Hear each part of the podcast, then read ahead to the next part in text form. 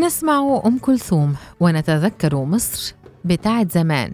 مسنون يختارون الإقامة في دور الرعاية. دينا عز الدين. من الأفكار الراسخة في ثقافة المجتمعات الشرقية أن نزلاء دور رعاية المسنين كلهم هم ضحايا أبناء قساة القلوب وناكرين لجميل أباء أو أمهات أفنوا أعمارهم من أجل إسعادهم وأن جزاءهم كان الزج بهم في عنابر بعيدة يشرف عليهم أشخاص غرباء. لكن هناك جانب آخر ليس بهذه المأساوية. مفاده أن مسنين ومسنات وجودهم في دور الرعاية كان أمرا اختياريا وقوبل برفض شديد من الأبناء. ورضوخهم لهذا الحل كان حبا بآبائهم وأمهاتهم وخوفا عليهم من البقاء وحيدين في المنزل. يعانون من أمراض الشيخوخة ومعرضين لأخطار جمة بسبب انشغال الأبناء بحيواتهم الخاصة. سلوى سيدة تبلغ من العمر 65 عاما زوجها متوف ولها ابنة وأربعة أحفاد وتقيم في القاهرة. تحكي قصتها لرصيف 22 ذهبت لزيارة صديقتي التي تقيم في دار للمسنين. كانت مشاعري متضاربة لأنها الزيارة الأولى. كنت أتوقع أنها تعيش حياة صعبة وقاسية بعيدا عن أسرتها وأبنائها لكن ما شاهدته أجهد توقعاتي كلها.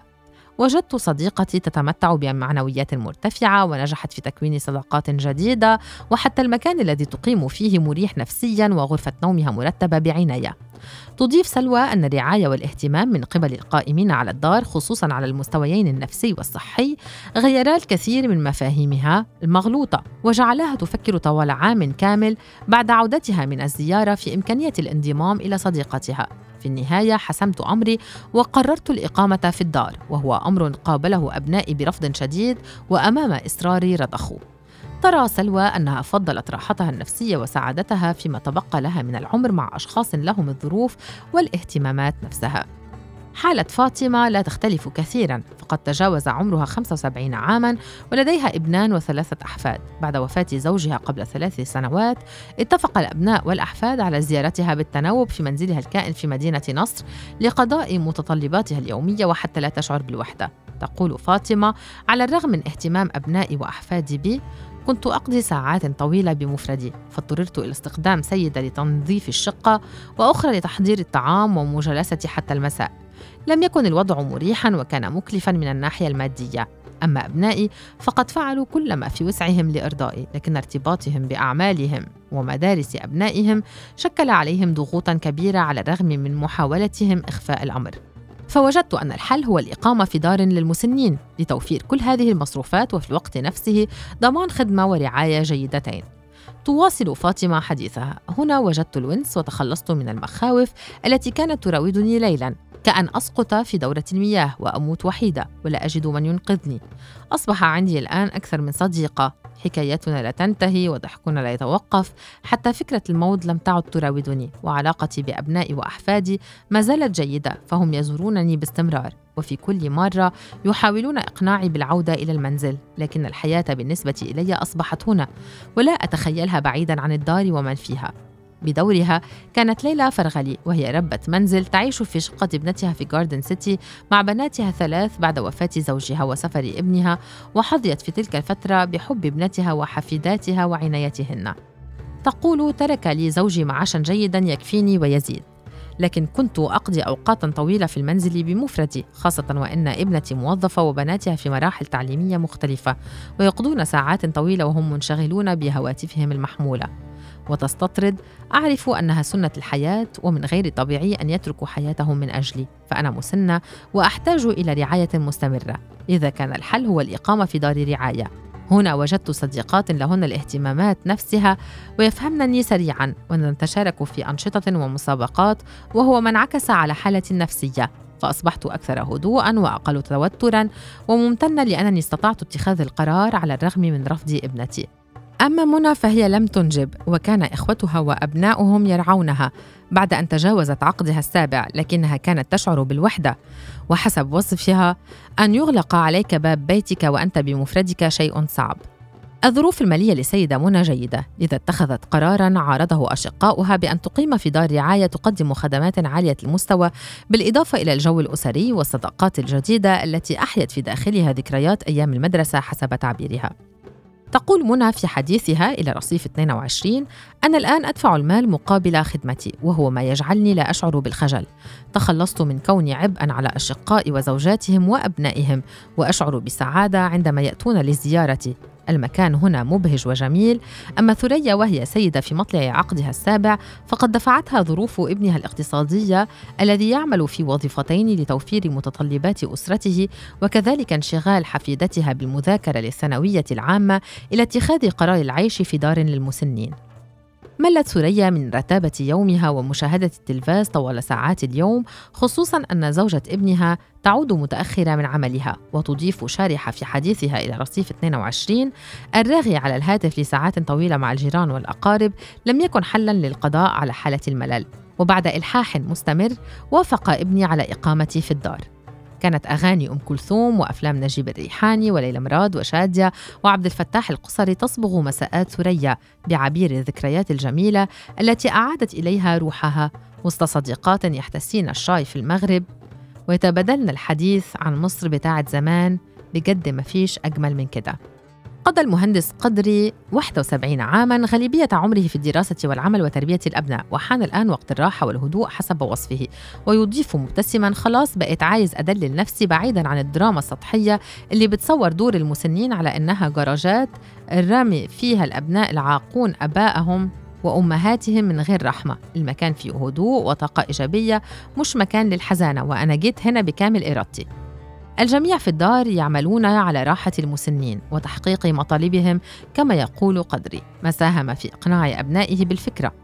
طلبت منهم ألا يستسلموا للكليشيهات المحفوظة أو يتأثروا بكلام الناس وأن يتركوني أفعل ما يحقق لي الرضا والسعادة. ويستطرد أنا رجل مسن وأحتاج إلى من يعتني بي طوال الوقت. وأبنائي لن يستطيعوا ذلك. ليس تقصيرا أو عقوقا منهم لكنها الحياة كما أنني لم أعد قادرا على احتمال دوشة الأطفال والشباب. وجئت إلى هنا لأستمتع بالهدوء وألعب الطاولة مع أشخاص يحملون الأفكار نفسها وحتى الذكريات نفسها أيضا. كما أنني وجدت وقتا لقراءة القرآن وسماع عبد الوهاب وأم كلثوم. هنا عالم آخر مليء بالمغامرات وقد تنشأ قصص حب بين رجال ونساء تكلل بالزواج يختم مبتسما.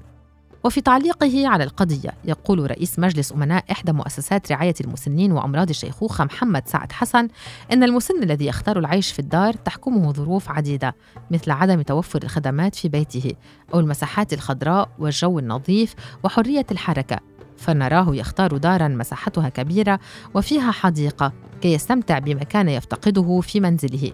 والبعض الآخر يفضل الدور التي تقدم خدمات تمريضية خصوصا إذا كان أبناؤهم لا يجدونها. وفي مصر قرابة 150 دار رعاية للمسنين تقدم خدماتها لنحو 3000 مسن وفق إحصاءات رسمية صدرت عام 2020 ويرى حسن أن نظرة المجتمع الشرقي إلى هذه القضية ما زالت نمطية إذ يعتقد كثيرون أن الدار للمسنين هي لأشخاص بلا مأوى أو لمن تركهم أبناؤهم. هي نظرة خطأ فهناك أشخاص مقتدرون وفي وقت معين يختارون العيش في دار مسنين وقد يفضل أبناؤهم ذلك تجنبا لمخاطر معينة مثل خروجهم من المنزل وعدم عودتهم إليه. إن كانوا مصابين بالألزهايمر على سبيل المثال. وفي حالات أخرى يوضح المتحدث أن المسن قد يؤذي نفسه لو دخل المطبخ بمفرده ويكون عرضة للسقوط على الأرض والإصابة بكسور قد تجعله غير قادر على الحركة مدى الحياة. وجوده في دار رعاية يوفر الحماية ويضمن له رعاية صحية وتغذية جيدة.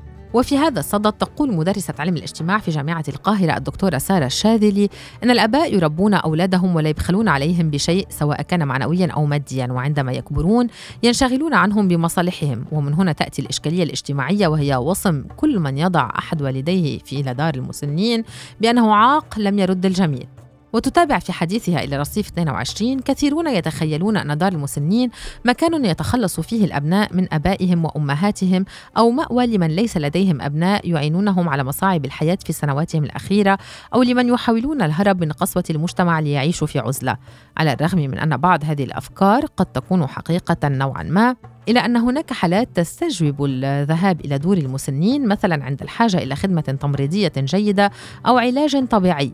كذلك من يعيش بمفرده لأنه يكون عرضة للاكتئاب وسوء التغذية أو مرض الفراش والزهايمر لصعوبة تركهم في المنزل بمفردهم. وترى الشاذلي أن على المجتمع استكشاف الجانب الإيجابي لوجود كبار السن في دور الرعاية خصوصا عندما يذهبون باختيارهم إليها. فعادة يلتقي المسن داخل الدار بأشخاص يشبهونه بالإضافة إلى إمكانية ممارسته أنشطة وألعاب مختلفة مع المسنين الآخرين وعمل جلسات فضفضة ودردشة مع أصحاب المشكلات والهموم المتشابهة. ويضيف الدكتور توفيق ناروز استشاري الطب النفسي ضمن السياق نفسه أن الوالدين عندما يكبران ويدب المرض في جسديهما ويشعران بأن مصيرهما مرهون بما يقرره أبناؤهما يصابان بمشاعر سلبية والبعض يختارون الذهاب إلى دور المسنين للشعور بالاستقلالية والقوة. ويؤكد أن دور المسنين النموذجية التي توفر الخدمات الصحية والنفسية والاجتماعية المناسبة تدعم رفاهية كبار السن. وتضمن لهم حقوقهم وتحميهم من كافة أشكال الاستغلال. ويتابع لرصيف 22 متطلبات هذا العصر أصبحت ضاغطة ولم يعد هناك وقت لدى البعض لرعاية أهلهم. ومن ثم لا يمكن وصف إيداعهم في دور رعاية بأنه عقوق لأنهم يتلقون هناك رعاية صحية جيدة خصوصا إذا كان الأمر نزولا عند رغبتهم. الرأي الديني لم يتعارض مع آراء خبراء علم النفس والاجتماع إذ يؤكد الشيخ كارم أنور عفيفي أستاذ أصول الحديث وعلوم الدين في جامعة الأزهر أنه لا يجوز وضع الوالدين أو أحدهما في دور المسنين إلا إذا كان الأمر برضاهما وإذنهما. ومن المهم التأكد من أن الدار ستقوم بخدمتهم ورعايتهم بشكل لائق. يضيف عفيفي. أمرنا الله تعالى بالتواضع والذل الوالدين ونهى عن أدرى درجات الإيذاء لهما. والآية الكريمة تقول وقضى ربك ألا تعبدوا إلا إياه وبالوالدين إحسانا. إما يبلغن عن عندك الكبر أحدهما أو كلاهما فلا تقل لهما أف ولا تنهرهما. وقل لهما قولا كريما واخفض لهما جناح الذل من الرحمة. وقل رب ارحمهما كما ربياني صغيرا.